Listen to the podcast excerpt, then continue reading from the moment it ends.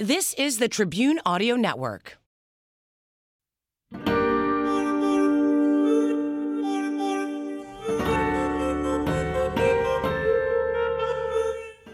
is the Backstory Podcast. I'm Larry Potash. On this show, we uncover the backstory behind some of the most intriguing tales in history, culture, science, and religion. During my prime years of buying baseball cards, I collected some future Hall of Famers. I thought they'd be worth millions. They're not even worth thousands, maybe not even hundreds. Still, some are making money on a hobby that started out having little to do with baseball. As a kid, going to the corner store to buy a pack of cards is not about the financial investment, it's about the surprise. The All-Star, the Rookie, the Action Shot, the new artwork. It certainly isn't about the gum, which looks, feels, and tastes like cardboard. This is my original album. It's really just a photo album. This page has been intact since the mid-seventies. This is- the prized possessions make the album. The rest, a cigar box. Nearly a half century later, I explore the backstory of baseball cards and look ahead to see if there's still hope for my fortune, and maybe yours. This is the oldest card I have, and I purchased it at a card show. I thought, what better way than to find somebody who went to my own high school? Is this worth anything? So he was the catcher at your high school same year, right? Yeah, right. um, this card in this condition is about five bucks. Really? Yeah. Rows and rows of exhibitors at the National Sports Collectors Convention outside Chicago demonstrate that even in the digital age, baseball cards are still big business. And with the pandemic, people find time to sift through their collection. Here's what I got. A carrying case is an important accessory for serious collectors, like Wyatt Zawadzki. I have a Eloy back here, rainbow foil that I picked up. He comes all the way from California. Wyatt says there's something fun about being serious. I think the fun part about being serious is yeah. That's much more like a game in a way, and you can compete against these other collectors at the National here and try to make more profits than the other. Uh, what, what's your net so far? Uh, I probably poured tw- twenty-two in. twenty-two thousand dollars? Yeah. Is that from your college savings account or what? Stocks, college, and stuff like that. And so so how much do you think your cards are worth from that money that you spent? I probably grossed like three K, three to five K. It's not bad. I'm looking for Mike Trout cards, see if there's any Mike Trouts in there. Nikki Eichholz of Indiana discovered collecting just a few years ago. four dollars a piece, not four for eight. She and her husband are here just for fun.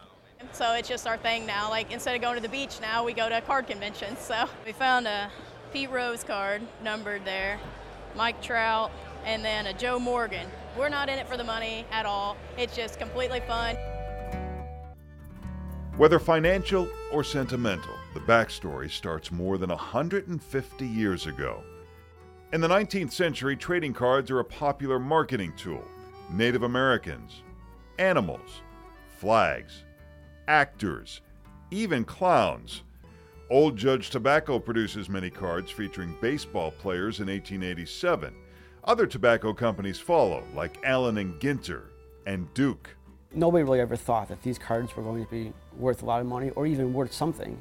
It was like a fun, gimmicky idea to drive sales and brand awareness. Michael Osaki is president of Baseball in the Attic, a company that assesses baseball cards. No one actually went to the store in search of the baseball cards. They went in search of those tobacco products, um, which is interesting because then decades later, the script flipped. Not everyone's happy about being associated with tobacco. Pittsburgh Pirate shortstop Honus Wagner is against his image being used to sell cigarettes. The company agrees to stop producing his cards. Today, there's only about fifty or sixty of those known cards. That card is millions and millions of dollars. To my knowledge, nobody that's ever bought and sold that card has ever lost money. In nineteen twenty-eight, Flair Chewing Gum Company invents a gum that can be blown into bubbles without sticking. Double Bubble. Their competitor, Topps, responds with Bazooka. Both use baseball cards to market their gum. Topps dominates and compensates players by letting them pick gifts out of a catalog, like a pool table.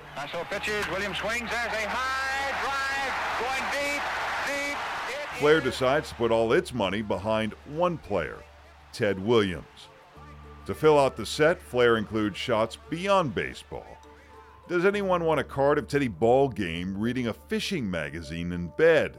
They were a flop. And today, that set is not super valuable and not widely collected. Despite the potential investment, many kids flip them and put them in the spokes of their bicycle. But some of us preserve them, waiting for that big payday. Well, look at this one. This is a sixty-nine Harmon Killebrew and Boog Powell and Reggie Jackson, American League leaders. Is a card like that worth anything? It's got a little ding corner mm-hmm. there. Card is ten to fifteen bucks. Okay, so I'm not getting rich. They're worth, so, and then you see, these are great players, but these are from the nineteen seventies. Again, these are big name guys, but the value, a couple bucks a piece. Really? Yeah.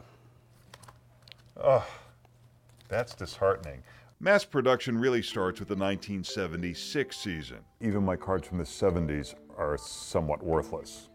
Exactly, unless they're in uh, pristine condition, high grade, and usually like a Hall of Famer. Through the nineteen eighties and nineties, mass production continues, hurting potential value in the future.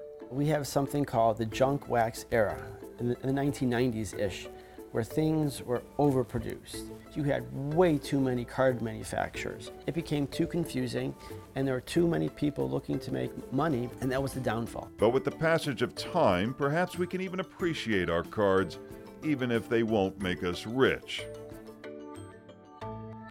The cards offer their own backstories, whether from our memories of collecting them or the story behind the card itself, like the infamous Billy Ripken card that features the F word on the bat.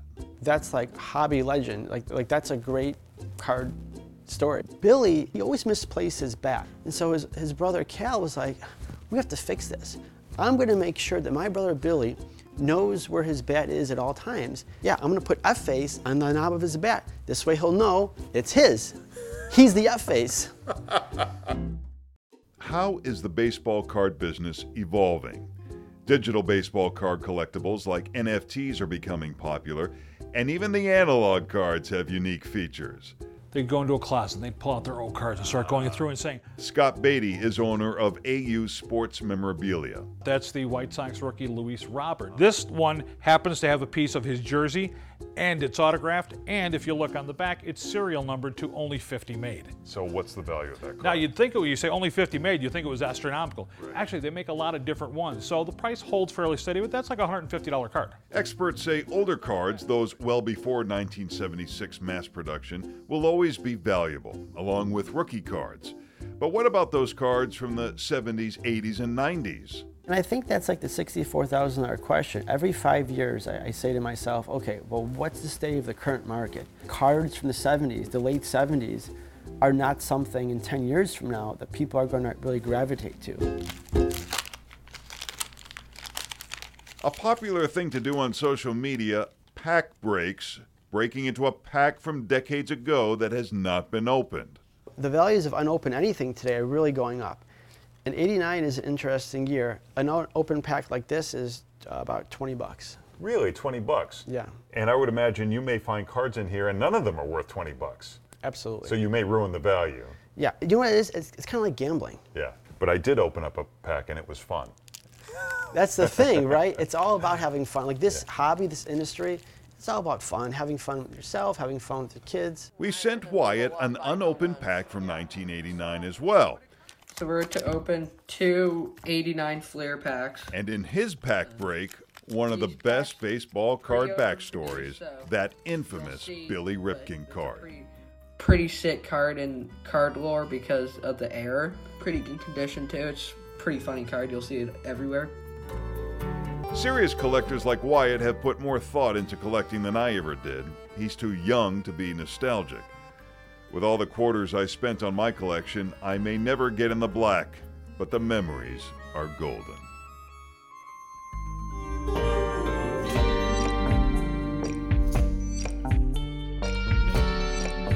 Thanks for listening to Backstory. If you liked what you heard, please take a minute to subscribe to our podcast or leave a review.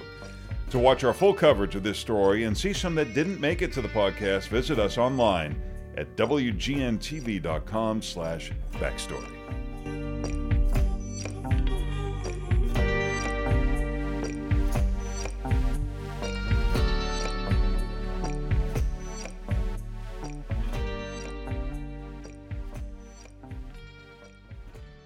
This has been a production of the Tribune Audio Network.